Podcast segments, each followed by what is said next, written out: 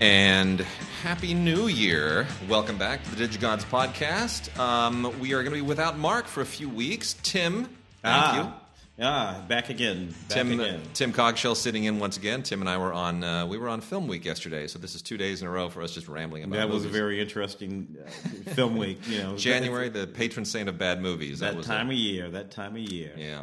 Uh, yeah, Mark is uh, working the Golden Globes this weekend, so he uh, he gets no time off. Uh, long, long days. It is uh, he, he's just yeah he's going to be up to his neck in Golden Globes, and then he leaves for a couple of weeks in Europe for Paris, for romance. Yeah, for, for romance in Paris. In Paris, yeah. you know, I've so, worked the Golden Globes many, many times. It really is a for people who are working the event, particularly yeah. in, in, in jobs like the one that Mark said. It's like a two day thing. Yeah. Um, um, it, just the preparation, getting your spots, getting yeah. your team, getting your crew out. It's like uh, the Oscars. It's yeah. like a mini. It's like the dry run for the Oscars yeah. for a lot of these outlets. So yeah, yeah. and plus it involves television, uh, which the Golden Globes involves way may, way more actual people.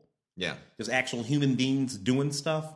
More people doing stuff w- with respect to the Golden Globes than the Oscars every year. Isn't that amazing? Yeah, it's so fascinating. Anyway.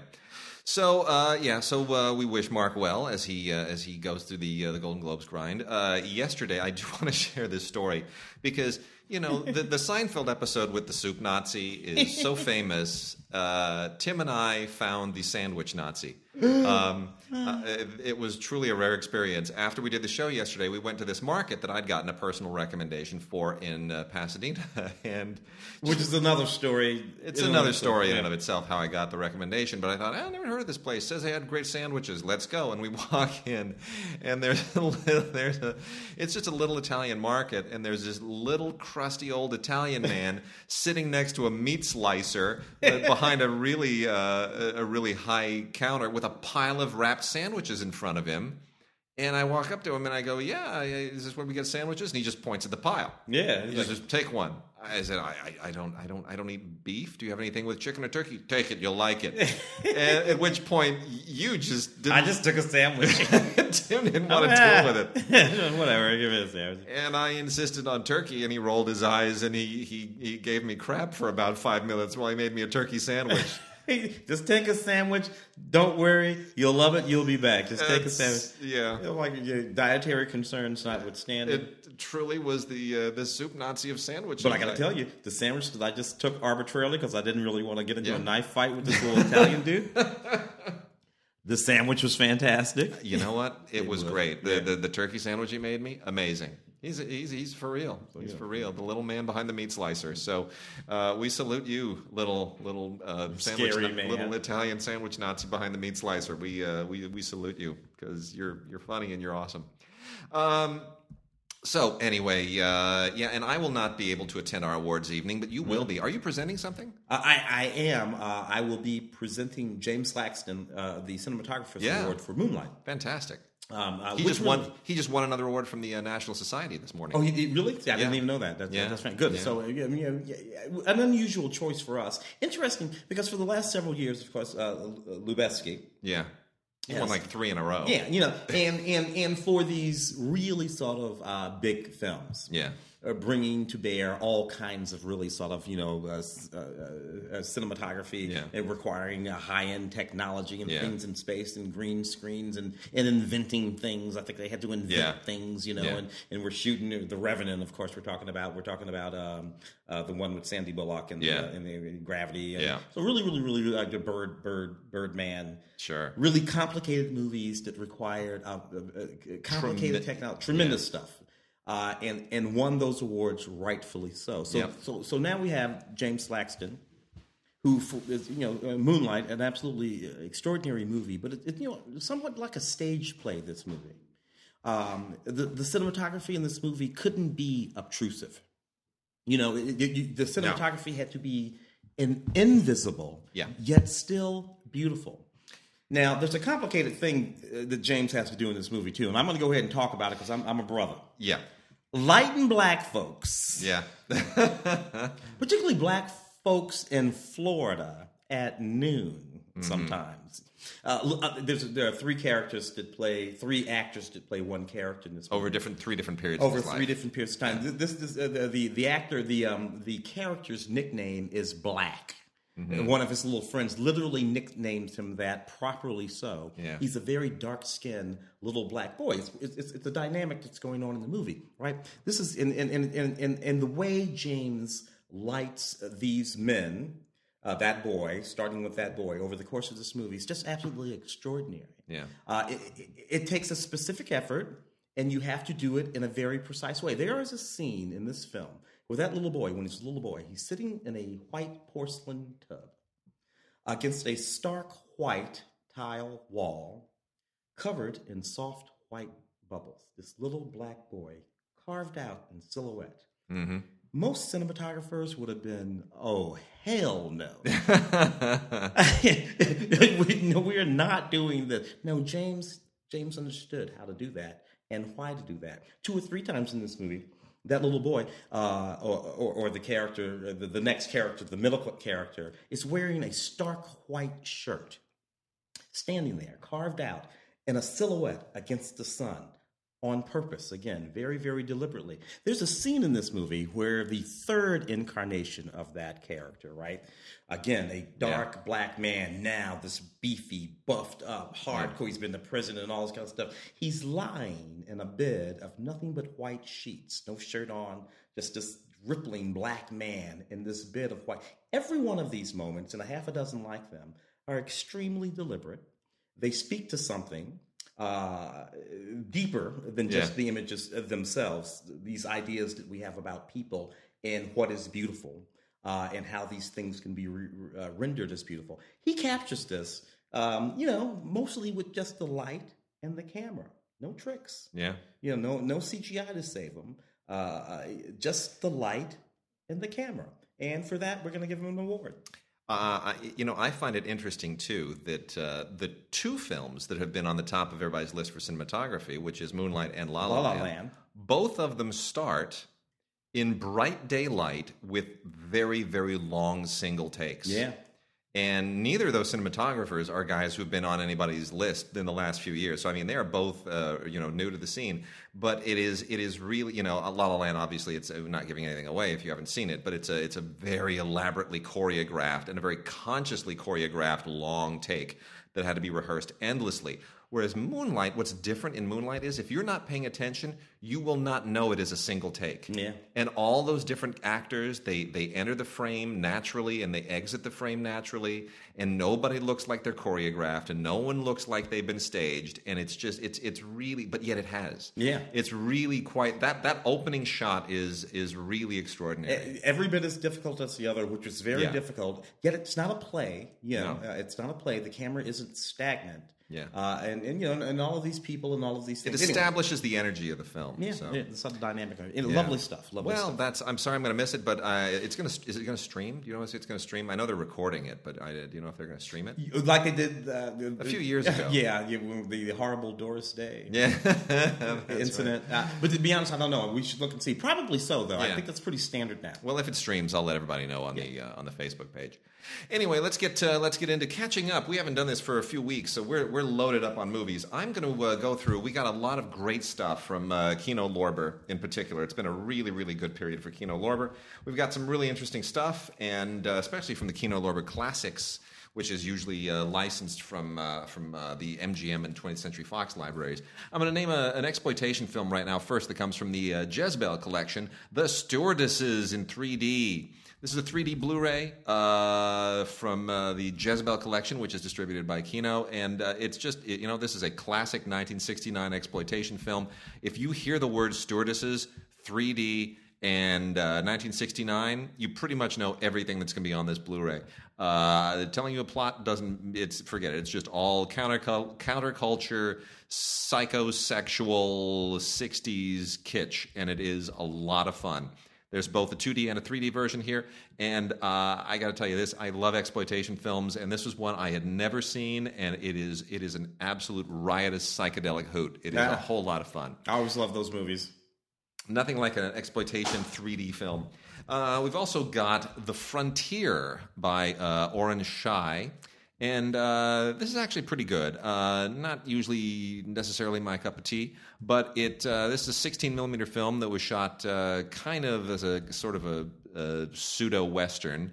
Um, it is... Um, It's it's one of those low budget. It was sort of like one of those low budget. It, you know, there were a lot of those with Jack Nicholson in the seventies, right? That he, oh yeah, um, Hang 'Em High and like those kinds of those kinds of westerns. They were sort of like anti-westerns. Yeah, of the um, period. Including one that he directed. I think it was called Going South. Yeah, uh, which was kind of you know, yeah. Going South is yeah, one of those. Yeah, that's, Mary, yeah. Mary Steenburgen. I think it's her first. That was film. One. That's yeah. what I was actually thinking yeah. of. Yeah. Going South. This is this was made in two thousand fifteen. Uh, it's a little bit of a throwback to those. So it kind of feels like one of those grungy, pulpy, uh, anti-Western type alternative Westerns. Uh, but, you know, I, I, uh, it, it's fine. It's not my favorite, but I uh, think it has a certain nice texture to it. It's a nice throwback texture. It's worth checking out um, if that is if that's exactly your kind of thing. Kelly Lynch is in this. Does a really, really great job. I haven't seen Kelly Lynch in such a long time. Really that, that, that was before Top Gun, right? Uh, well, th- not this film. Not this, that this, film? This film was rated just made about a year ago. Really? Yeah. I haven't seen Kelly Lynch in years. I know. She yeah. looks. She looks the same. She's oh great. Wow! Fantastic. Yeah. And then we also have uh, from Kino Lorber, uh, Man Facing Southeast, which is an absolutely uh, terrific classic. Uh, if you've never seen Man Facing Southeast, this is from nineteen eighty-six. It is uh, this is an absolutely fantastic Argentine film. It is a classic. This is the first time that it is on D V D or in on Blu-ray. It has not been on uh, since. A very, very influential film, one of the most influential films of the uh, the nineteen eighties, foreign films in particular. Kind of a sci-fi. Yeah, really, really a, a cool kind of psychological sci-fi thing. This guy uh, suddenly shows up um, playing an organ in a psychiatric hospital. And from there, you get this whole, we, you know, claiming to be like an alien visitor, right? And there's a whole interesting, weird uh, science fiction, psychological uh, backstory to it that really unfolds in a fascinating, interesting way. It's really a, it's really an unusual, great, fascinating, legendary film. Terrific, beautifully shot by Ricardo De Angelis and directed by Eliseo Subiela, who's really not gone on to do a whole lot else, uh, but it is um, it's a legendary film, now on Blu-ray, looks te- looks absolutely terrific, beautiful, beautiful transfer. And then from the, uh, oh, and then we've uh, got to get this. This is uh, Fritz Lang's Doctor Mabuse, the Gambler. Oh, yeah. The whole the whole Mabuse thing is sort of just amazing. Uh, if you haven't seen any of the Mabuse films, you really you, this is pretty probably a pretty good place to start. Um, this includes the story behind Doctor Mabuse, which is a three-part documentary that gets into uh, the musical score uh, by Zimmerman, who um, it, yeah, well, it gets into the the uh, all of the it uses the music to sort of dovetail into the elaborate Mabuse world and everything that uh, makes it so sort of legendary and fascinating. Uh, this is nineteen twenty-two silent, of course. It is four hours long and worth every single second of it. It, it. You need to just see this. It's all about the the Fritz Lang genius of staging just the most elaborate, incredibly dark, noirish, uh, oh, classic German. Uh, it, it just it it's a, just a great movie. There must be a dozen. dozen of them, ten. Uh, it's the, just so the testament of Doctor Mabuse, the thousand eyes of Doctor Mabuse. Yeah, it's it's you know it's it's where noir begins. It's where it's kind of where I guess the best way is uh, it's where expressionism meets noir. Yeah, sort of in the, all through the thirties, and yeah. then and then and, but then there's the whole period in the sixties because you had a lot of these in the sixties too, you did, which were yeah. kind of mod and kind of yeah. happening. Yeah, but still, you know. Anyway, same. yeah. So it's uh, you know kind of. Brilliant Weimar cinema, really at its peak, and it is uh, just fantastic. It's really fantastic. So, uh, Doctor Mabuse of the Gambler also includes the original German intertitles, and you can get English intertitles, but the, the original German intertitles are super cool. And then from the uh, Kino classics, we got a really bunch of interesting stuff here. Uh, Bertolucci's films. Oh, Luna. Luna. Bertolucci's films have all been kind of caught up because he made them mostly independently back in the fifties and sixties and seventies, and a lot of them got all caught up in rights issues. Mm. And, it, you know, nobody cared about rights in Italy at the time. It was just make the movie, and it, and it got very messy. And a lot of them are just hung up. So now we're getting them trickling out. Jill Clayburgh in Luna is finally out. It's from nineteen seventy-nine. Uh, really interesting Bertolucci film. Not necessarily his best, but beautiful, beautiful uh, cinematography by Storaro, as always. And Jill Clayburgh is great. It is uh, it's a you know it's a it's a fairly straightforward uh, drama. Uh, primarily looking at a teenage kid and his relationship with his parents. Matthew, uh, Matthew Barry. I yeah. Think, yeah, yeah, it was Matthew Barry. I remember Matthew that. Barry, from who who went on to do The Wraith. Yeah. Good, good, good little actor. Hasn't really gone on to do a whole lot since. Uh, I love that Fred Gwynn shows up in this. The idea that, that Herman Munster was once directed by Bernardo Bertolucci is just awesome to me. So that's a really interesting film. Uh, we also have another three D film here, Gog. Uh, oh which is goodness. which is kind of a weird uh, exploitation Frankenstein mad scientist creation movie from nineteen fifty-four. This is a very early exploitation film. Uh, it is it's mostly hilarious. It is uh, really interestingly shot. The, the it's it's that weird fifties color that we associate with like the Frankie and Annette movies. Yeah, right. It's, it's very saturated, uh, saturated and garish. Yeah. Yeah. Uh, audio commentary here with some film historians and a restoration demo, and it is uh, it, it, it's funny. It's re- it's really funny. Gog is sort of like Gog is like uh, HAL nine thousand. It's like it, it, it looked like it looked like a Dalek for people who know Doctor Who. Yeah. It looked like a Dalek. Yeah, it's sort of that's it's what Gog looked like. Yeah. Uh, and then we got some Randolph Scott westerns, uh, Canadian Pacific. And the Caribou Trail, Caribou spelled with uh, O O, which also has George Gabby Hayes in it. Gabby Hayes shows up in all these things just to sort of grumble and and, and spit little uh, interesting little uh, little lines of dialogue. Yeah. And uh, then we've also got uh, last four here, Bad Girl, which is a, an old Frank Borzaghi classic from nineteen thirty-one. It's a pre-code film uh, with James Dunn and Sally Eilers. Uh, very interesting uh, because you know it's all about unwed pregnancy and the Depression and all that kind of stuff, and it, it gets into some pretty gritty areas. For the the, the artwork for these films was sexy oh, it's so as great. hell. You had some woman, you know, it's like graphic, they're on the box there with yeah. the with the you know, with just tight, barely wearing some things, all tight very, dress. Yeah, yeah it's, you can tell it's all pre-code. Really interesting pre-code subject. So uh, very very interesting film. Has an audio commentary by Kent Jones. And then uh, The Lodger, which is the uh, feature uh, adaptation or the second version of the silent film originally made by Hitchcock. Uh, this is from nineteen forty-four. It's not as good. Uh, it's got Merle Oberon and George Sanders, directed by John Brom. It's a you know big cast. Very a lot of money was thrown at this thing. It's not nearly as interesting as the Hitchcock film. It's not cut nearly as well no, as the Hitchcock no. film. That sort of uh, that that sort of loaf of bread scene where he's he's following the, the oh it's.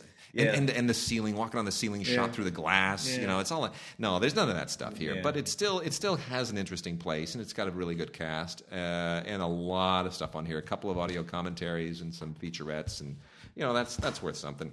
And then the last two, uh, The Man Called Noon, which is uh, an interesting uh, kind of revisionist Western as well, starring Richard Crenna and Stephen Boyd when they are past their uh, prime, based on a Louis L'Amour novel and directed by Peter Collinson.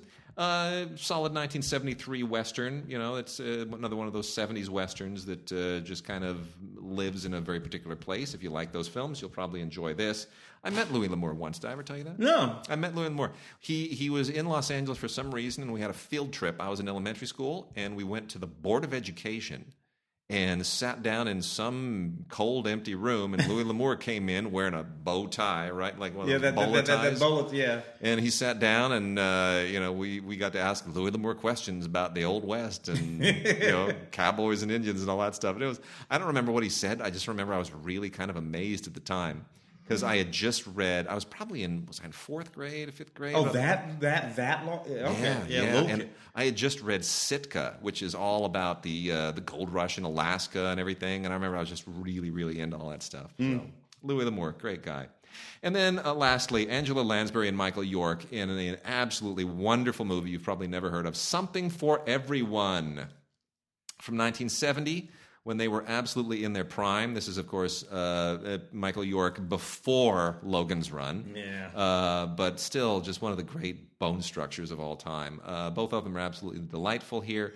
And uh, it is, uh, it's basically a kind of a, a murder scandal set among the German aristocracy. Uh, a lot of fun.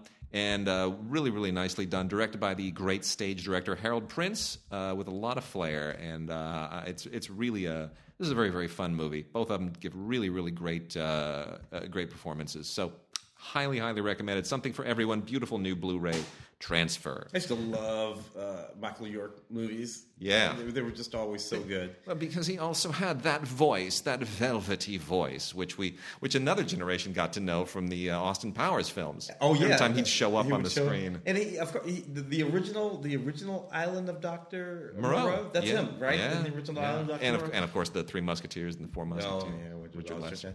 Uh, what are you going to do? A couple of let's, new let's ones. Let's do some new ones. Let's do some new ones. We've got Snowden here. Yeah. Uh, Oliver Stone's movie. Uh, you know, um, about.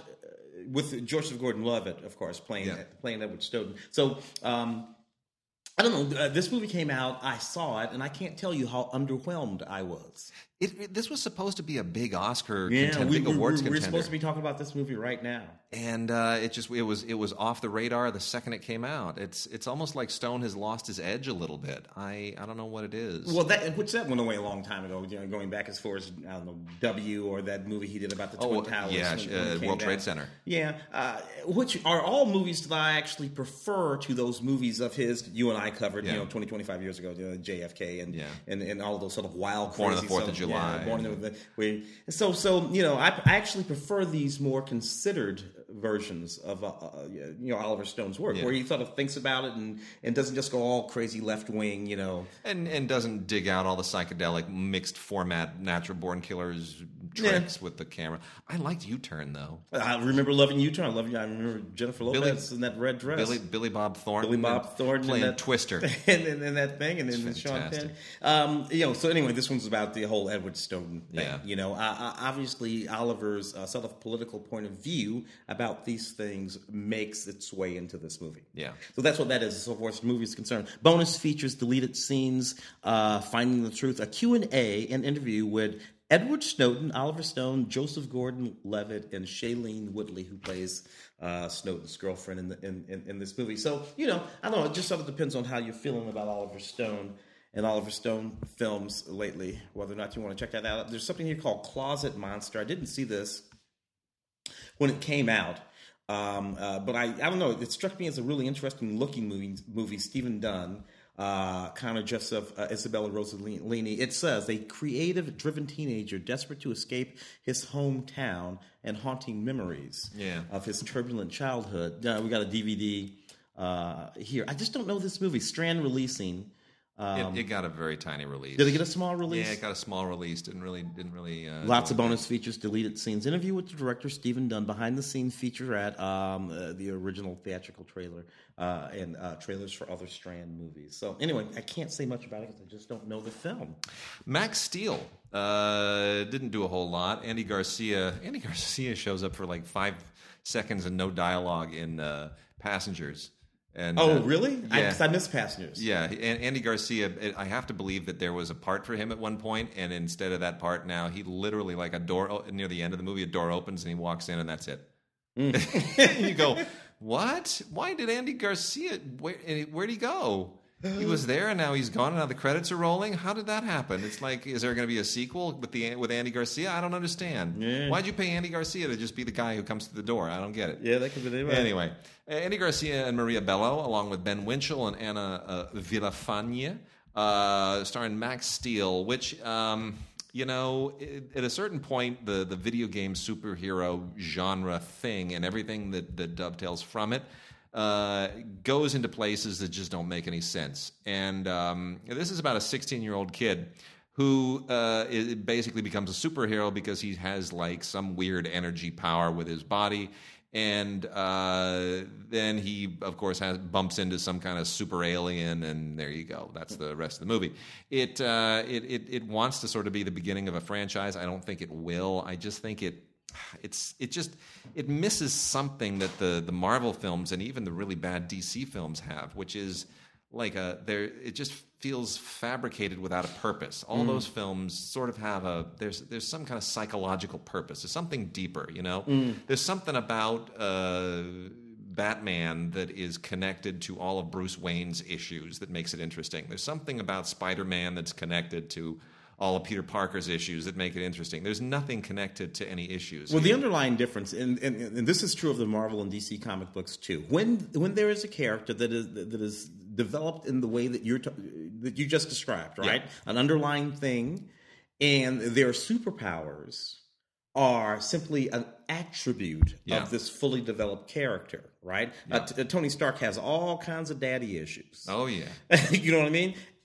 As a result of that, he does all of these great things that gives him this, these these powers. He yep. builds the suit and all this kind of stuff. Yep. But but what's going on here are daddy issues. Yeah, there you go. Uh, and uh, you know, Thor too, for that matter, has daddy issues. When when when it's about just the power, somebody gets powers just because they get powers. They're born with powers. They have powers, and the powers of the things are the thing that we're looking at. That's not interesting. Yeah, it's just never interesting.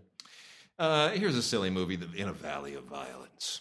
So Ethan Hawke was in Magnificent Seven reboot, uh, and he was, I he was okay. He was sort of one of the only guys who sort of took it seriously mm-hmm. and, and elevated it a little bit.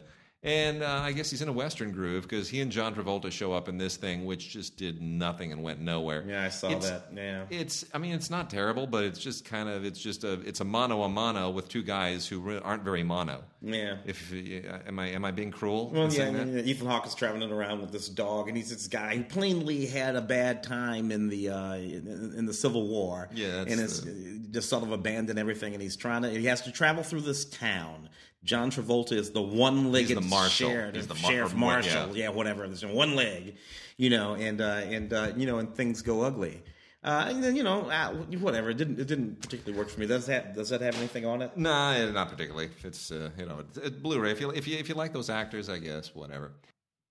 And uh, we had to review a uh, Nick Cage film on the radio yesterday, which was just absolutely insane. And Nick Cage shows up in absolutely everything these days. Paul Schrader made a movie called uh, Dog Eat Dog with Nick Cage and Willem Dafoe, two guys who were really amazing in the eighties and, and into the nineties, and who've kind of gone a little bit off the uh, off the radar of late. Um, it's better than what Nick Cage has mostly been doing lately, which is just taking a paycheck to be an overactor. Uh, he actually kind of he sort of tries here. Nick Nick Nick insists on being the lead still. Yeah. Now, Willem will play second lead, third lead, guy oh, that whatever. shows up. You know, he's in the John Wick movie. Oh, you know, yeah. He'll he'll go to... He's, he's doing, he was doing that all the way back to uh, yeah. David Lynch films. Yeah. You know, Wild at Heart, he he, he just, shows up just to just to be weird and scary, you know. Uh, you're opposite Nick Cage. Uh, uh, exactly. And, and, but, but for whatever reason, Nick Cage insists on being the lead in a yeah. mediocre movie. Yeah, well, anyway, it's a, it, it's, you know, everyone's trying to do the kind of film they used to do here. That's what's going on. Paul Schrader hasn't made a really great film in years and years and years. He's he's really giving it a try. He just doesn't have enough money and resources to necessarily do it. Uh, Cage and Defoe are fine. It's a crime film. Uh, you know, it's a, there's a there's a, a kidnapping and a and a whole mob thing going on, and uh, you know, it, it doesn't. It's not great Schrader, but it's it's what he was able to get made. So I'm gonna I'm gonna kind of cut him a little bit of a pass here, just because everybody is doing better than they have done in years on this. So yeah. is is it is it is it good? No. But is it better than the last three or four films that Nick Cage made? Yes. Is it better than the last three or four or five films that Schrader made? Yes. Is it? It is. Does Willem Dafoe embarrass himself? No. no. Yeah. So uh, it's a it's a step in the right direction. A movie that would have been a grown-up movie at some point in time. Yeah, exactly. Uh, you know, I've got American Honey here, which is another movie that I thought we would be talking about. Man, I don't like this movie. You, you, I like this movie. You were the you were the one who really, really... Uh, uh, just, but you know what? You turned out to be right because we're not talking about this no. movie. You're doing the award. Uh, Andrea Arnold film, Andrea Arnold. Who uh, I like normally. Well, uh, that uh, that Fassbinder movie she made, a Fassbinder yeah. movie. She made, uh, was it Red Road? Uh, uh, yeah. At and, then, yeah. And, then she, and then she made the, the really interesting Wuthering Heights. The adaptation that, of Wuthering Heights. There was sort Heights, of this yeah. interracial adaptation yeah. of Wuthering Heights, which I thought was really fascinating. Really shot, she shot uh, one three three yeah. and, and mostly in black and white, all that kind of stuff. So this is a sort of like a road movie about this particular sort of, I don't know, um, strain in society of these sort of thrown away kids, and they sort of aggregate together to sell magazines, magazines on the road, selling magazines, which is a real thing, a real world. And I didn't know this was even a thing, uh, and I allow that it is a thing. I, I recognize that. You know, these kids who sort of fought. It's sort of, there's a little bit of Oliver Twist in this, right? Yeah. I mean, it's a bit of a gypsy thing, which is that these there are these uh, these kinds of Fagin-like people. People, and in here it's a it's a it's a woman um, played by um, oh, what's her name here? Yeah, uh, she's she, she's like Lisa Marie Lisa Marie Presley's daughter. She's, Sasha Lane. Sasha Lane. Okay, yeah. So she's she's Lisa Marie Presley's daughter. She's Elvis Presley's granddaughter. She plays the the the madam of this gang, and, and which uh, I may have gotten wrong. The the other young woman I think is Sasha Lane. The, you know, no, the, Sasha Lane is the is the, the the the lead. That is the lead. She's the lead. Okay. So yeah. anyway, the, the madam, I forget her name. Anyway, she's she's Elvis. Riley Riley Keough. That's it. That's her name. That's yeah. her name. Yeah. So she's Elvis's granddaughter. Yeah. Anyway, she uh, and I don't want to hang that around her neck because she's a good actress. Oh, she's, she's, she's terrific. She and Sasha, and and, and interestingly, Shia LaBeouf. Yeah, that's my problem. Uh, see, it, this is one time I've been poking him. I said this on the show when we re- reviewed this movie. I've been poking him for fifteen years. Yeah. Uh, pretty hard for fifteen years. I'm still years. poking him. Uh, he, he's actually pretty good in this movie. It's a long, very, very, very slow movie that's not actually really about anything. Uh, so, you know, you, you kind of have to be into that sort of European floaty kind of thing. Yeah. This particular uh, Blu-ray uh, digital H D does not have a great deal on it. I do note that our our Film Week colleague, Justin Chang, yeah, film Justin critic for Los, uh, Los Angeles, has on wild and astonishingly beautiful. I've been uh, I've been, I've been, I've been ribbing John, I've been ribbing him for weeks over the fact that these two films that I think are just so overrated he loves, which is this and uh, and uh, Tony Erdmann. Oh, Tony I just, Erdmann. I yeah. just, I have, I just can't stand either of them. He um, like, he liked Man Down too, which is Shia. Again, yeah, I don't like Shia. So anyway, American Honey. Anyhow, um, so let me let me uh, let me rock through a couple here, and then I'll let you uh, take the rest. Mechanic. In Resurrection, another Mechanic film. We got it on Blu-ray and a four K Ultra H D. Uh, this is with Jason Statham doing the thing all over again. Tommy Lee Jones shows up uh, to be the bad guy. Jessica Alba's in this basically just to show off her body. Yeah. And Michelle Yeoh is on, is in here for no reason whatsoever. She doesn't get a chance to act. She doesn't do any martial arts. She's They did no not do with the reboot of that series what I hoped might have been done. One of the, the worst reboot. films of the year. This is the stupidest movie. I hate it. There's no reason to see it on Blu-ray or even four K. It is. It's just an insipid, pointless, dumb action movie. Uh, with you know, there's a whole kind of kidnapping and re- forget it. He's just doing. It's just Statham with a gun going after the bad guys and yeah. you know trying to get revenge. It's the same old thing you've seen a million times. All you need to know to enjoy this movie is if there's somebody on a boat. That boat is going to blow, blow up in up. about ten minutes. Every single boat in this movie is a death trap. It's the stupidest thing I've ever seen. And boats don't blow up like that. No. They don't. No. It's, it's, just, as, if, it's as if the gasoline for the boat, it's all it's, it's all just like on the deck. Yeah. It's, I mean, truly, it's it, it, at this point, maybe in the nineteen sixties and like like about nineteen seventy-three, we could we could buy into that when it was an episode of Charlie's Angels or uh, the Rockford Files where the boat blows up and you see all the people on board diving off and flying into the water. But when a boat blows up, it, it, it doesn't blow up like you just had a pyrotechnic crew plant no. pieces of dynamite all over it to make splinters of wood. Forget it. It's, it's horrible. Ludicrous. Anyway, hate that movie. Uh, also on four K. Uh, I'm, I'm really, you know, this is just so sad. Miss Peregrine's Home for Peculiar Children. Uh, this is Tim Burton desperately trying to, to do a Harry Potter type thing, yeah. and uh, it's just too much C G I and not enough plot, and it just really is not very interesting in the least. Uh, I, I find it really, really sad and misbegotten. It, it has no charm. Um, no, no, even even the great Eva Green, yeah, who's who who plays Miss Peregrine, could not save this film. No, it just can't. You but uh, it is it does look and sound great. So I'll say that the four K in this is really, really terrific. I mean, they really, really poured some effort into that. So uh, I don't like the movie, but I can't, uh, I can't take anything away from how it looks. Lots of extras on here, um, basically all just featurettes on how it was made, plus a, a music video. Yeah, yeah, there it is. Uh, uh, got a couple. Yeah, over lock. here. Um, When the Bow Breaks. These movies are a lot of fun. Yeah. And they've become a little genre of themselves. Generally speaking, what I'm talking about are these sort of African-American-centric thriller, uh, mystery yeah. sort of movies yeah.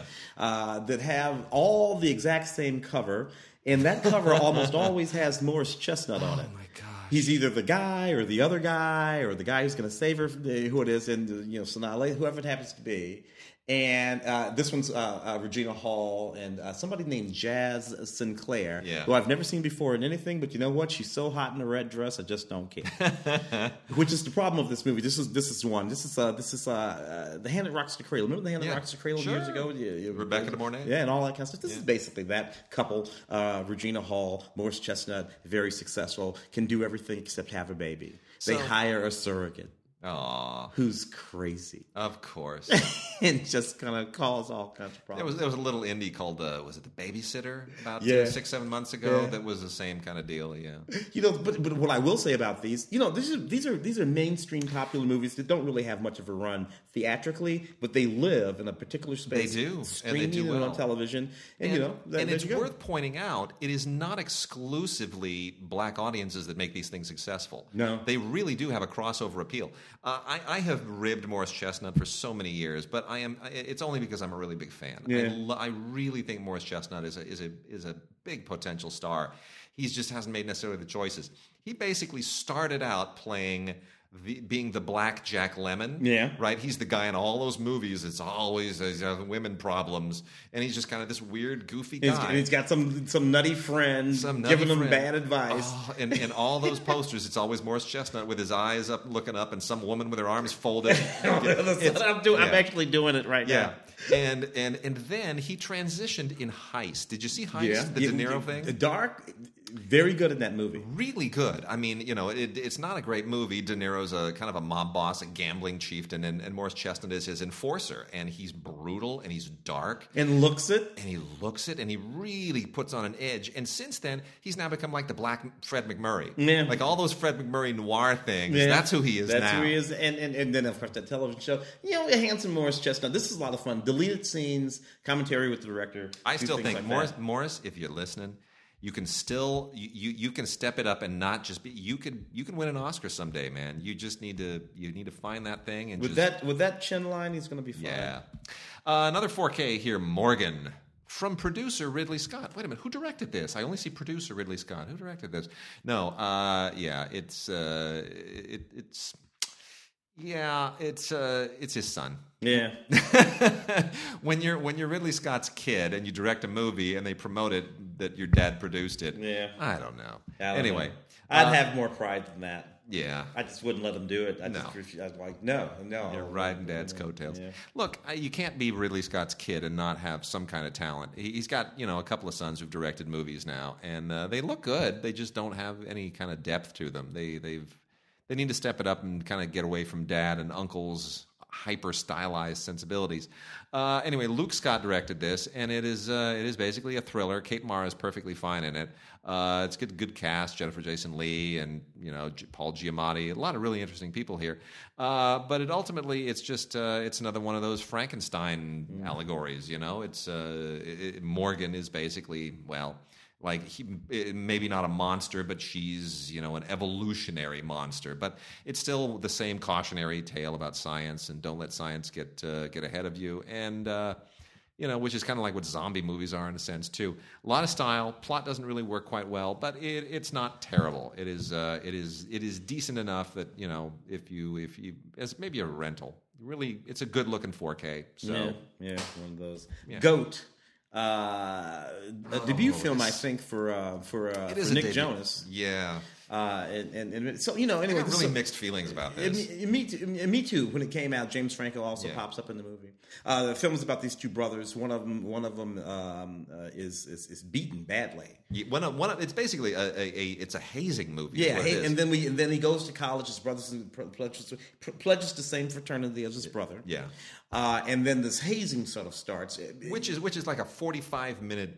Sequence of just relentless torture. Yeah. I mean, it really is above and beyond. You know, after he had already suffered this sort of assault yeah. thing that happened. Yeah. And they're getting into some sort of complicated psychological territory. Which, uh, which I, I give them credit. Which I appreciate. Yeah. But then there's the stuff that we simply have to see. Yeah. Uh, experience, watch. Now, Nick Jonas does a good job. I just uh, feel like it, I felt like it, it just got into excess at a certain point. It was just like, it was almost like you're waterboarding the audience. And look, I'm not sure that really... You and I are old enough to have seen movies that, that heart, uh, Lords of Discipline. Oh, yeah, for sure. Uh, Dave, Dave Keith, Keith David. Yeah, yeah, yeah. Back. So and and uh, Timothy Hutton. And Timothy Hutton, yeah. yeah. And David Keith. And David Keith. You know, yeah. I, I've been doing that for thirty-five years. Yeah, swapping Keith, those two Keith around. David is uh, the uh, uh, one, the one that says uh, to, to Ben Stiller, is that the Frank or the Beans? It's something about Mary. So anyway. So, so many, many many of these. Nevertheless, anyway, uh, interesting film. Nothing particularly interesting in terms of special features on this yeah. D V D release. Uh, Tim, we talked about this yesterday, and it's already on D V D. Hickey. Uh, Hickey, yeah. yeah. This is just, uh, I'm going to try to be nice to this. This is from Gravitas. It wants to be a low-budget version of Office Space, um, it, it, and they, they make the mistake of putting a weird little uh, tagline on the cover, "Today is going to suck." I'm, it, the joke is too easy. Mm. If you're watching this movie, it is. Yeah. Look, here's the problem with Hickey. It's well-intentioned. It's decently acted, but it's a first-time, you know, film for Alex Grossman, who who wrote and directed it. So I, I'll cut him a little bit of slack. But this is the the problem is this is a kid who works at a car stereo um, yeah. place that's go, that's going to get shut down.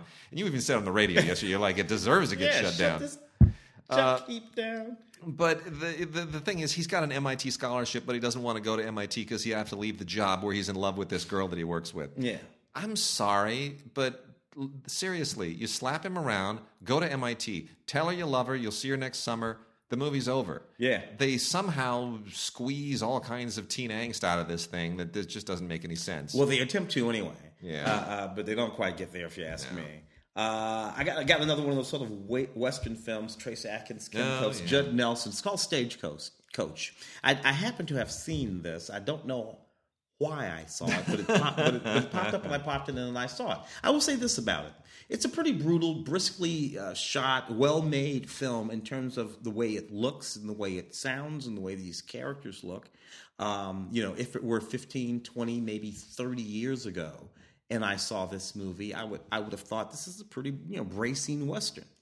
Uh, it isn't fifteen, twenty, thirty years ago, you know, so, so it's it's it's basically a contemporary Western that, that, that you know, um, it works in the way that it works. But you really got to kind of be into this material uh, to thoroughly, thoroughly, thoroughly in, in, enjoy it. Bonus feature, uh, some behind the, the, the scenes stuff is all pretty much all you're going to get there. But interesting, always interesting to see Judd Nelson Uh, and, and some of those old actors from back in the day yeah. and, and what they're doing. Hey, you know, he's looking good and sure and playing cowboys. Uh, that's life.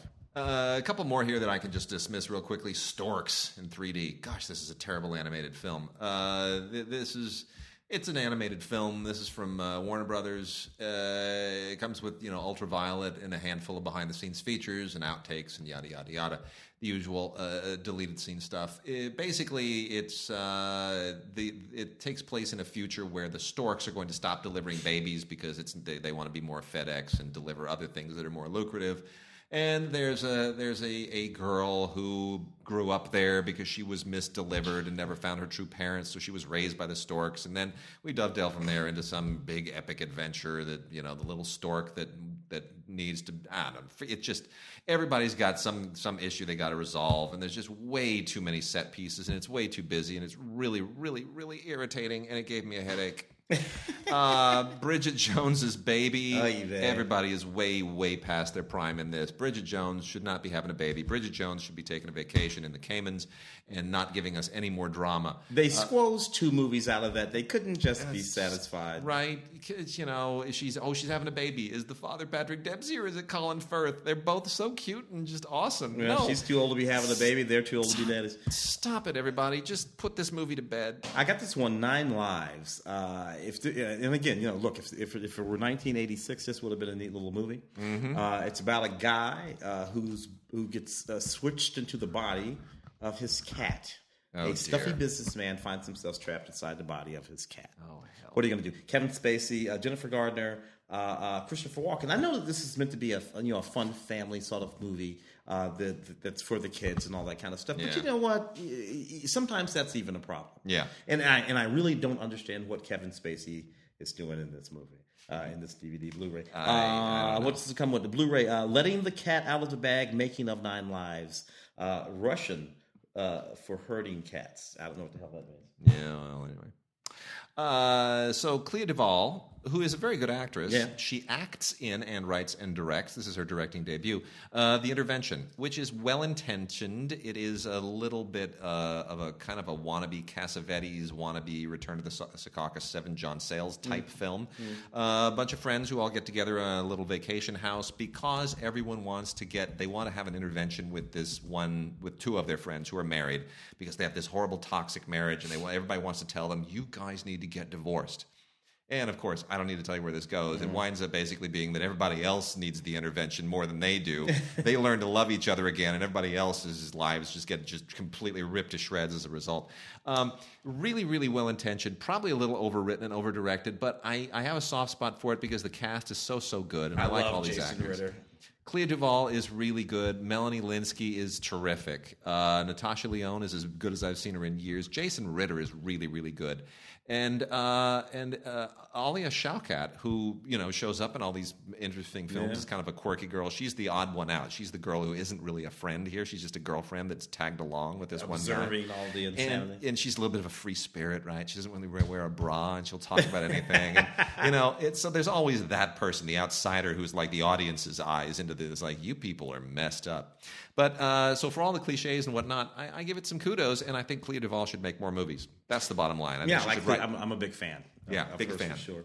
Uh, coming through the ride, uh, it's this movie uh, about a boy who has an obsession. It's set in like nineteen sixty-nine. It's about a boy who has an obsession with uh, Catcher in the Rye, right. Holden Caulfield, J D Salinger. He decides to, to leave school and go on a sort of Holden Caulfield-esque trek uh, to, to find uh, J D Salinger. Yeah. Uh, uh, and, and you know what's interesting? I think I think we lost J D Salinger not too long ago, if I'm not yeah. mistaken. I think he passed away.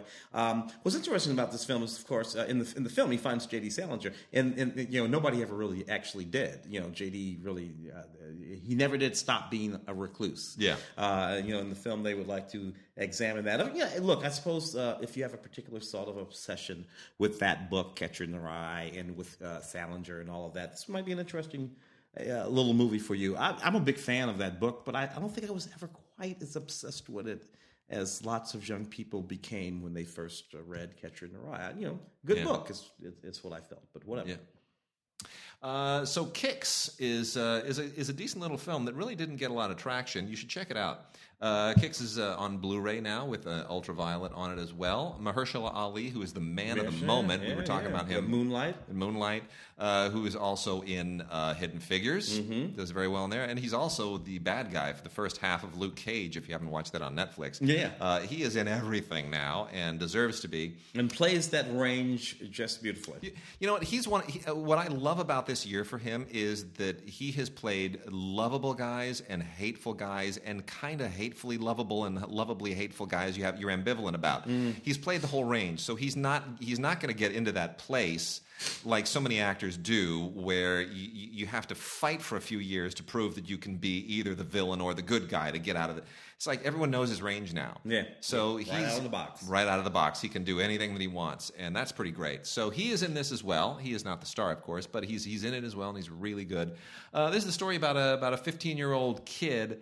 Uh, looking for shoes, like as a status symbol, and what and what happens in the pursuit of those shoes, yeah, the acquisition of those Air Jordans, shoes. and and and. And it was, we, an, it was an interesting little movie. It is an interesting little movie because the shoes are a metaphor, yeah. you know, and the, the search for the shoes makes it kind of this really interesting, like, urban fairy tale allegory. Yeah. I, I think it's a I think it's a really interesting little movie. It gets a little dark, gets a little brutal, but to be honest with you, I prefer this to the one that was the, that everybody was talking about a year a year or so ago. Uh, that was set. That was set here in L A. Oh, I know which one you mean. The, the, the, that's escaping me right the now. Steve, was Stephen that one Stephen Daldry directed? Uh, the, same, the same guy who directed The Wood. Yes, yes, yes, yes. Who, yes. Who, yeah, who yeah, uh, yeah. But this one was a little bit better to me. Yeah. Well, anyway, uh, directed by Justin Tipping, and uh, it's a good movie. It's uh, it's worth checking out. It's uh, it kind of fell off everyone's radar just a tiny bit, but it re- it is really really worth checking out. Kicks, they aren't just shoes on Blu-ray with Ultraviolet. Uh, Greater, uh, which is a true story about one of those sort of, it's one of those sports stories, one of those mm-hmm. sort of like Invincible that Mark Wahlberg did a couple of years ago. This one's about uh, a guy who always wanted to play on the uh, Arkansas Razorback football team and, yeah. and walked on and uh, and made the team. Good for uh, and, uh, and and contributes to the whole thing and makes, you know, so, you know, sports movie. David Hunt directed it. It's a pretty good movie. Bonus features, deleted scenes, uh, and a, a writer-director commentary. You know, um, uh, this movie actually has quite a lot of production value for a fairly small film. Uh, and, you know, because, you know, uh, yeah. big sports movies require uh, a certain amount of production value. He gets there with this. This is better than you might think. Uh, from the world of low-budget attempts at making uh, uh, kind of th- films that are even creepier, more horrific than Saw, comes a thing called Blood Shock. This is from Unearthed Films. Uh, the subtitle of this, or the uh, the overtitle here, is American Guinea Pig. Uh, yeah. Anyway, this is, this this comes with a C D and a Blu-ray and a D V D and a whole bunch of other stuff to make you feel like you're getting your money's worth out of the just despicable, horrible, disgusting torture that you see in this movie.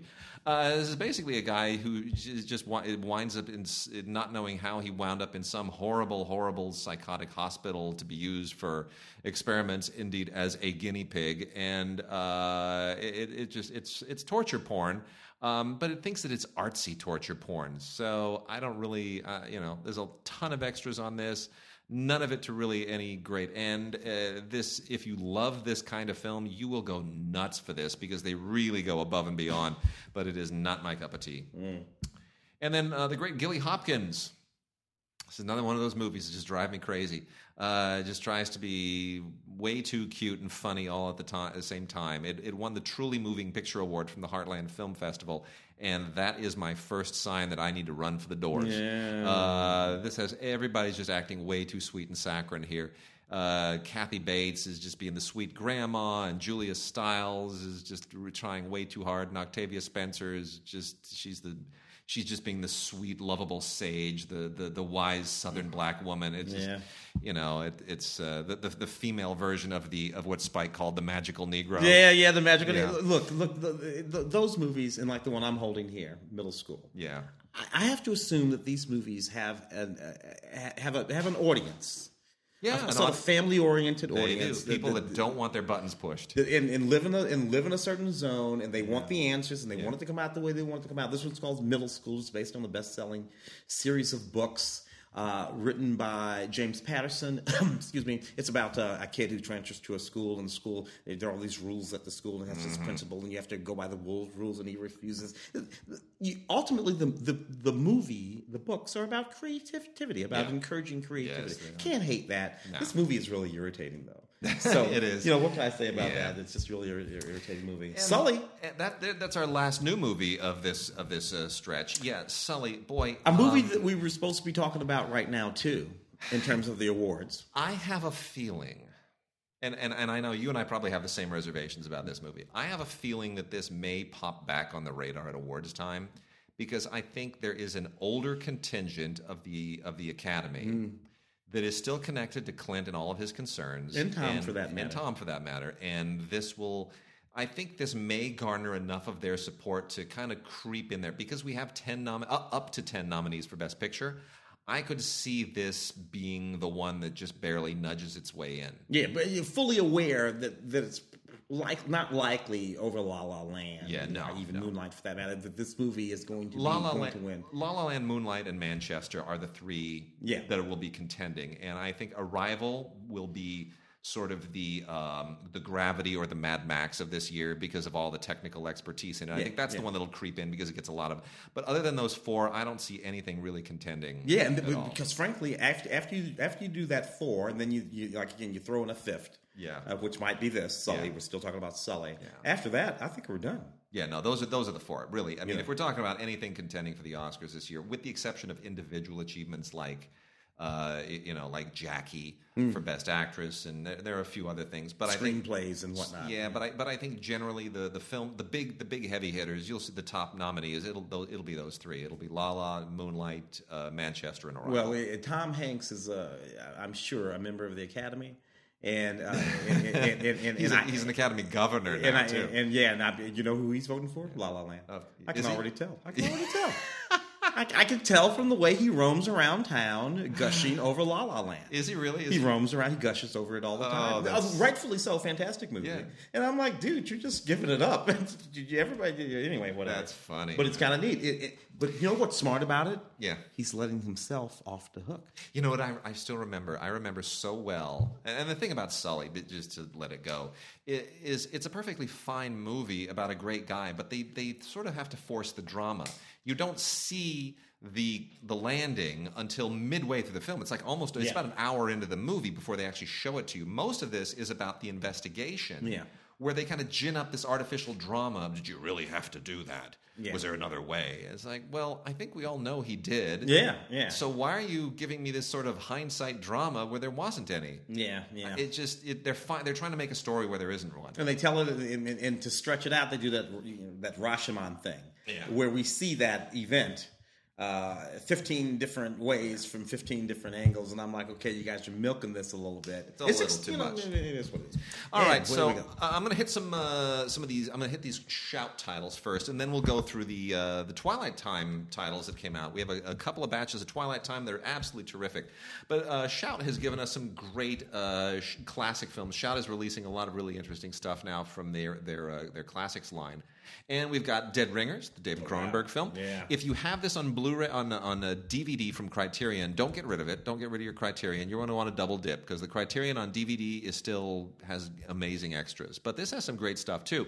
Uh, this is on Blu-ray from Shout, and it's got uh, new audio commentary with uh, the author of uh, The Artist is Monster, The Cinema of David Cronenberg, William Beard, who has wonderful, wonderful insight. And then you also have uh, Jeremy Irons doing audio commentary. So it's absolutely terrific.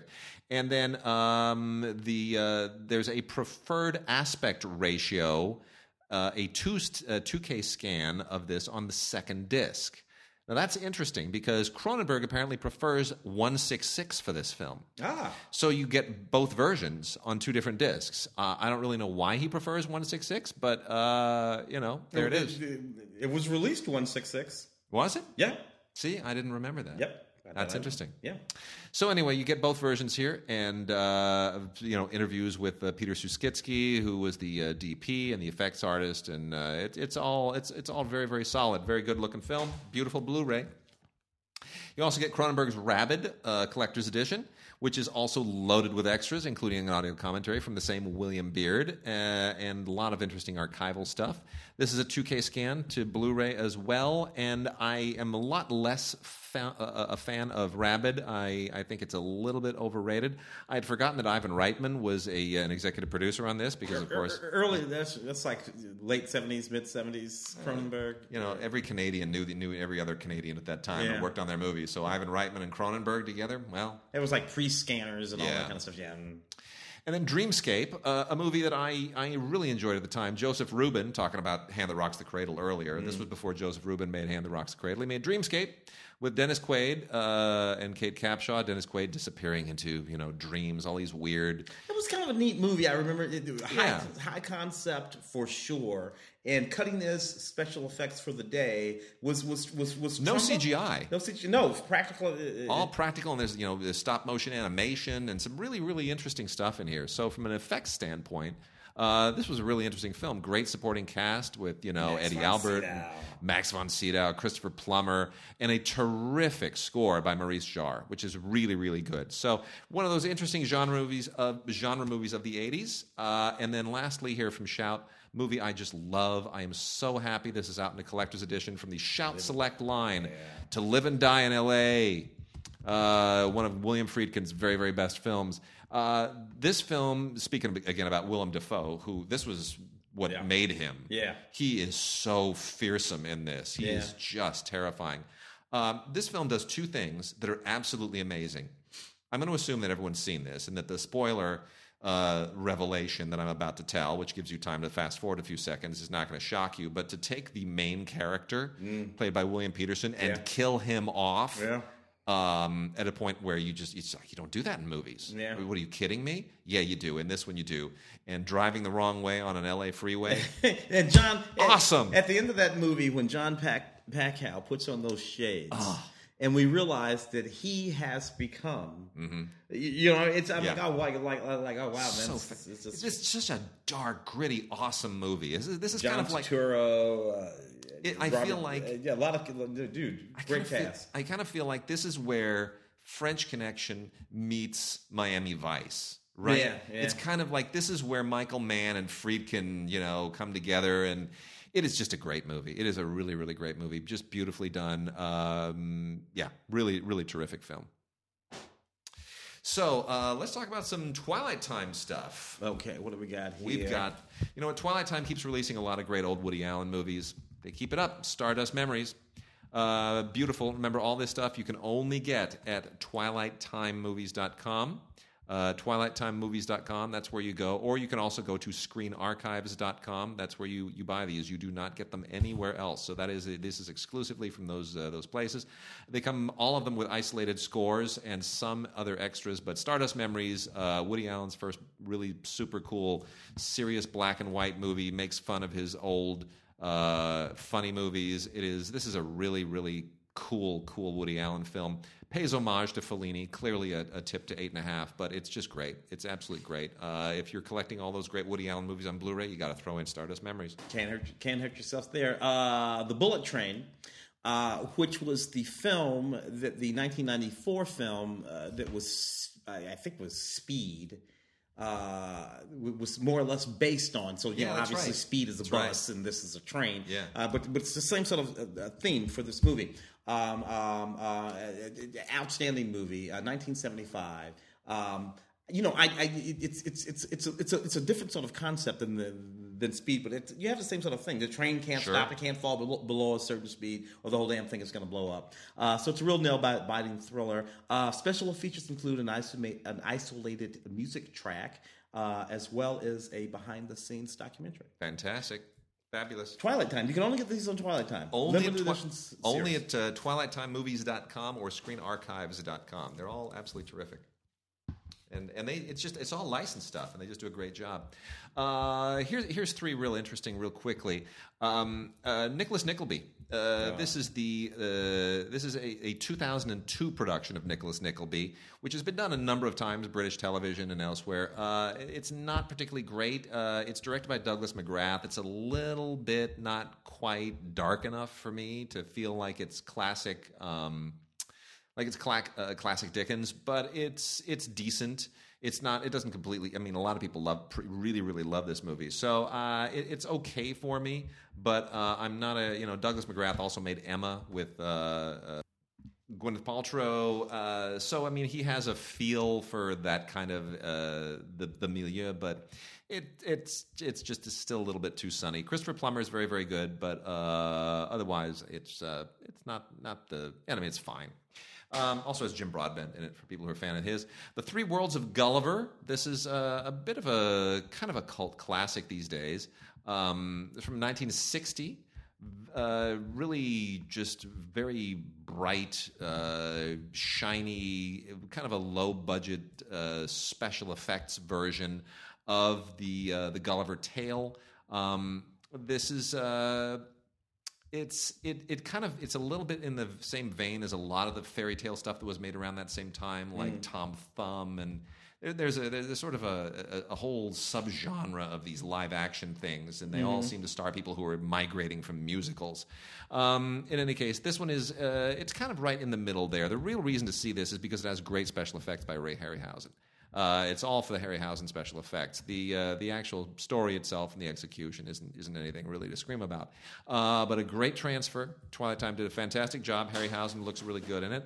Uh, and then here's a film I'm very mixed on. Uh, I'll let you know that it's there. Uh, an aging Humphrey Bogart in The Barefoot Contessa. Yeah. Uh, I really, really despise this film. I think it is just a monstrous bore. However, I am alone in that. It's written and directed by Joseph L. Mankiewicz, who, of course, is legendary. And uh, Ava Gardner is, you know, the the the, the, the, the icon that just sort of uh, is right there, and she's this this goddess of this movie. And I just think the whole thing is a great big melodramatic pile of goop. I really don't like it at all. But again, I'm alone in that. It is it has an audio commentary with uh, a couple of uh, film historians. and stills and a trailer. So if you if you like the, the big goopy old melodramas and Humphrey Bogart looking way too old for his age because he smoked too many cigarettes, go ahead and knock yourselves out. I've got a couple over here that we'll go through, including Gregory Peck's uh, nineteen fifty-six Moby Dick. John Huston. So good. Uh, so good. Which in which I think isn't it scripted Orson, by Ray Bradbury? Ray Bradbury. I yeah. think Orson Welles gives that big speech. Yeah, the Reverend speech. He does. He, yeah. he gets Houston to do that. Uh, great story about that. I think he had to get directed to do it. So um, uh, Richard Basehart, of course, also in the film. This is a uh, this is this. We're still doing the uh, Twilight Time series. Yes, here. yes. This is all still uh, Twilight Time. And the special features include an isolated score audio commentary with film historians, uh, with a couple of film historians, uh, and uh, a a beached whale recreating the unique color of Moby Dick, which was a particular thing about this particular movie. So we have that. Uh, Boston Strangler, the nineteen sixty-eight film. Which is not bad, actually. Which is not bad at all. Tony Curtis yeah. actually quite good in this movie. Uh, Richard Fleischer film, of course. Um, uh, you know, about about the Boston Strangler series. Yeah. Uh, uh, actually quite interesting. Pretty accurate, film. too, if uh, I remember. This was, this was when realism started to be a thing. Yeah, uh, in, in films like this, late sixties, early seventies. This uh, in Cold Blood, the Truman Capote sure. adaptation. This is when that started to come. In the Heat of the Night, kind in of. In the Heat of the Night, was one of those yeah. too. Lots of special features here, including another isolated music track. I love that about these Twilight Times, by the way. Audio commentary with a couple of film historians again, uh, and uh, uh, uh, Friedkin and uh, on Richard Fleischer, a commentary from William Friedkin on Richard Fleischer for the thing. So interesting stuff from Twilight Time. Uh, let me get to oh Moscow on the Hudson. Oh, I love Moscow on the Hudson. You know, I, uh, this is the movie that actually Robin Williams, obviously, and yeah. uh, uh, was it Yakov Smirnoff? Yakov Smirnoff, yeah. Uh, early Yakov. Actually, Smirnoff. A whole bunch of guys who had all defected at the time because the Soviet Union still was a thing. The so Soviet, defection yeah, in yeah. the movie, you know, he defects, and then there are all these Russian actors who had actually defected. Really, sort of an interesting thematic Paul Mazursky film, yeah. of course. Right. Uh, at the time, and Robin Williams really good in the movies. A really sort of uh, poignant movie. Yeah, w- you know, I saw it the other day. I was watching television or whatever, watching this movie. You know, yeah. That saxophone uh, music and all that stuff. And in any case, isolated score again, audio commentary with our same film historians, and a commentary track with the great Paul Mazursky. And and uh, you know, the, the uh, Bill Nunn. Has a has a great part in that film oh, too. Oh yes, I if you remember, Bill that. Nunn is the guy working at the department store when when he comes up and he says, "I want to defect." And Bill Nunn says, "You can't do that in here, man." Hysterical. So good. Late Bill Nunn, who just passed away last year. So good. Um, uh, interesting little uh, kind of quasi-noir here from nineteen sixty-eight. Pretty Poison. This was a directing debut for Noel Black, uh, who didn't have much of a career thereafter, really. But it's an interesting little noir with uh, Tuesday Weld as the femme fatale who uh, tries to get... Uh, Tony Perkins to be part of her nasty little murder scam. Uh, it's uh, it's got good mood. It's got a, a good kind of uh, kind of neo noir feel to it, and uh, it it dates really quite well. I have to be honest. So um, yeah, we're talking about that realism period again, late sixties. Great isolated score here by uh, Johnny Mandel. You know, we, we yeah, talk about Johnny yeah, Mandel. Johnny great Mandel. Music from the era. Yeah, yeah, good yeah, stuff. Yeah. Uh, I Want to Live, uh, nineteen fifty-eight. Um, uh, Susan Hayward. Of course, in a Robert Wise film, early Robert Wise film, more mm-hmm. or less, this is not long after the Earth stood still in a couple yeah. of those, about a woman. And it, this is an itchy, itchy story for nineteen fifty-eight, if you think about it. Yeah. Kind of a woman, kind of a, you know, you, what, what we might call an easy woman, a free spirit, sure. uh, living her life, gets involved with a couple of guys, they kill somebody. Uh, uh, they decide to rat her out, even though she was not involved with it, and it's about her going to prison and facing the death penalty. That's really pretty, and it kind of kind of gave a little boost to Susan Hayward's career there uh, at the back end because she wasn't playing particularly um, beautiful in this thing. Again, uh, a lovely isolated uh, score uh, and audio commentary. Uh, and then we have Gran Bolito, which is a just weird kind of. Uh, Giallo exploitation film fusion uh, from Italy to America. Uh, Italian director. And uh, basically all you need to know is that Shelley Winters is in her, her exploitation mode here. Now, there's a period there where Shelley Winters, after her prime, in the, yeah. around about the from the late sixties to the late seventies, where all she does is play crazy mothers, crazy grandmothers, crazy sorority moms, yeah. crazy like witch coven yeah. moms. She's just she's just whacked out, and she's just, you know, flaunting her her craziness, and uh, she's doing a Nick Cage basically. Yeah, yeah, yeah. Like At she, that particular, she time, was the yeah. Nick Cage of her era, and uh, and, then, and this is one of those. Uh, all takes place in this really creepy old Italian apartment building from the nineteen thirties, and uh, Max von Sydow even shows up in this again. I, I like it because Rita Tushingham is in it, uh, but really it's a it's just it's it's uh, sixties and seventies era kitsch, and uh, it has an interesting audio commentary with some film historians, and that's about it. I I think the uh, only if you like it, and it really is still a giallo film. It's an American exploitation film, but it's a giallo film. It's pretty pretty nasty at a certain point. I think if you uh, if you like giallo, and if you like those kinds of uh, kinds of sort of, you know, horror films, uh, it, then it, it, it gets into a really weird, creepy area. I won't tell you anything else about it. And The Keys of the Kingdom uh, is a pretty terrific film. Uh, I would really, really highly recommend this. One of Gregory Peck's very, very best performances. Mm.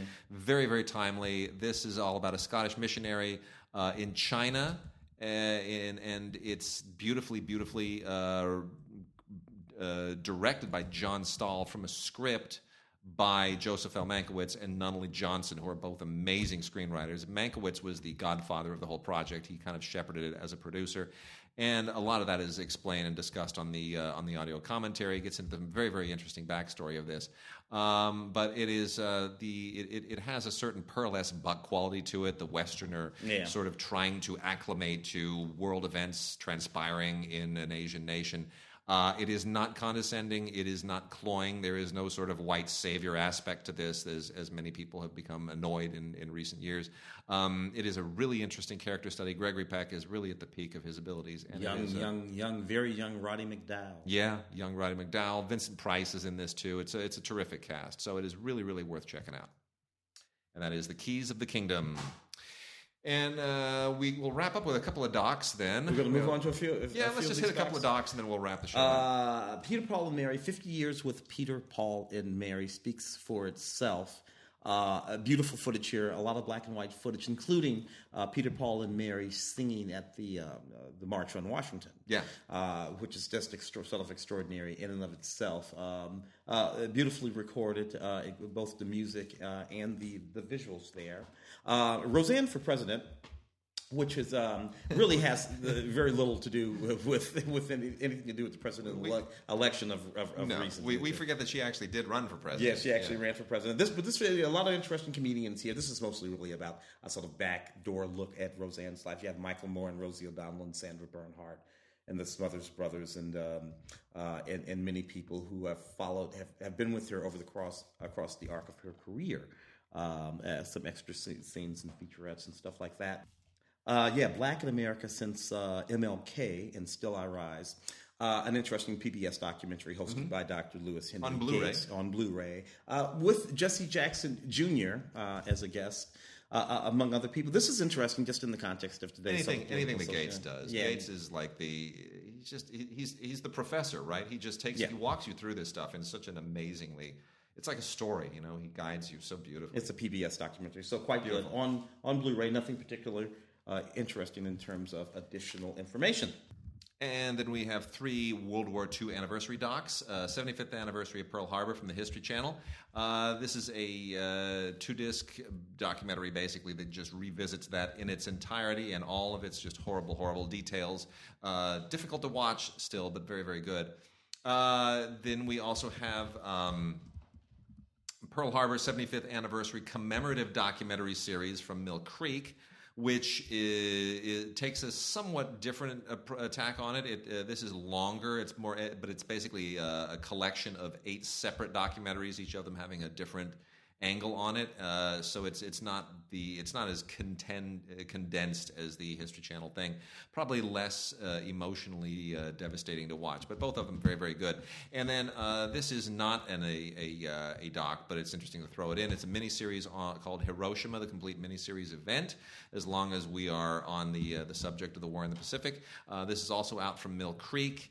And uh, I I've only, have only a vague recollection of when this actually came out, but it is really, really very, very good and incredibly accurate as it gets into all of the political machinations that led up to the uh, dropping the atomic bomb on Hiroshima. Mm. Very, very, very good.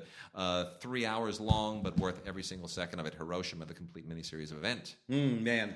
Uh, Marilyn, M- Marilyn Monroe declass- Declassified. Marilyn Monroe Declassified. The interesting thing about this documentary about Marilyn Monroe, who, of course, died in nineteen sixty-two, mm-hmm. left us in nineteen sixty-two at the age of thirty-six, is that it includes uh, formerly highly classified F B I files. Wow. F B I in- information that have yet to be heard or seen or or, or declo- disclosed anyplace. So that's what's interesting here. Marilyn Monroe Declassified uh, on Blu-ray from FilmRise uh, and, and content. Building Star Trek. Uh, oh, this is this gosh. This is fun because this is what these people are doing in this film. This is what they're following. This is actually really fun. Uh, yeah. Uh, so you know, fifty, fifty plus years since Star Trek. All yeah. kinds of props from that original series, right? Yeah. These people roam around looking for and finding mm-hmm. the original props, everything from phasers and, and, and, and, and spaceships, spaceships, to the models, uh, communicators, the, communi- you name mm-hmm. it. They, they they they look for it. They are very good at it. Mm-hmm. They are able to discern whether something is a fake or not. I mean, you could go on the Antiques Roadshow yeah. uh, with the kind of information that these people have. So it's very interesting stuff, uh, particularly if you happen to be. Is it is it Trekkie? Is that the right word? That's the right word. It's yes. Yes, not Trekker. Not Trekker. And then uh, last two here, uh, a couple of great ones from First One Features. Uh, True New York is five different short docs about New York City. Wonderful stuff. It, really, really great.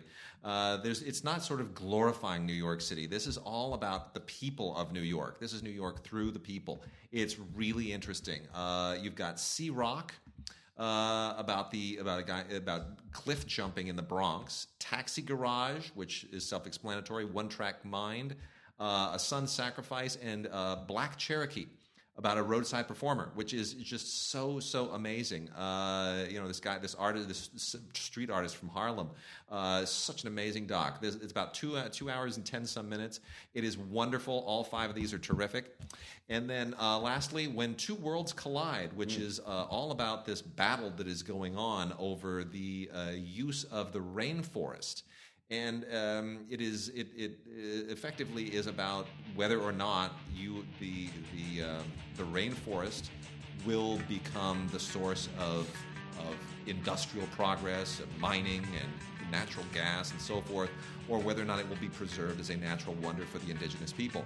And uh, this is a fascinating film, and it pulls you every which way emotionally, and uh, it leaves you really asking more questions than, than giving you any more answers. One of the things that film talks about is the sort of Western notion of, of, of saving the rainforest, which you know yeah. is, is this thing that we talk about, yep. uh, and how important that is for these indigenous peoples, while at the same time, Um, because they are, we don't want them to exploit the natural riches of the rain, rainforest. They aren't able to do what we did over the course of the last Correct. two hundred years. Which uh, is give their people you know, an economy and housing and, and it, some level of economic as prosperity. As we exploited uh, a good a good, a good bit of our yeah. resources. Because they want to move into the developed world. They yeah. want to have iPhones. And they want to have, you know, yeah. uh, home stereos and Blu-ray players. And they and want if to listen. It means cutting down a chunk of rainforest, uh, yeah. then, you know, I want... And, you know, it's, it's a little... Because from the West, you know, yeah. we look down there and we no, no, you don't want to do that. Well, you know what? I need shoes. Yeah. It's a, it's a really interesting dilemma. All right, that's it. We are done this week. Yeah. And uh, Happy New Year once again. And uh, we will be back next week while Mark is romancing in Paris. Yes, yes, hopefully. Until, hopefully, yes. Until then, see you next week. Bye-bye.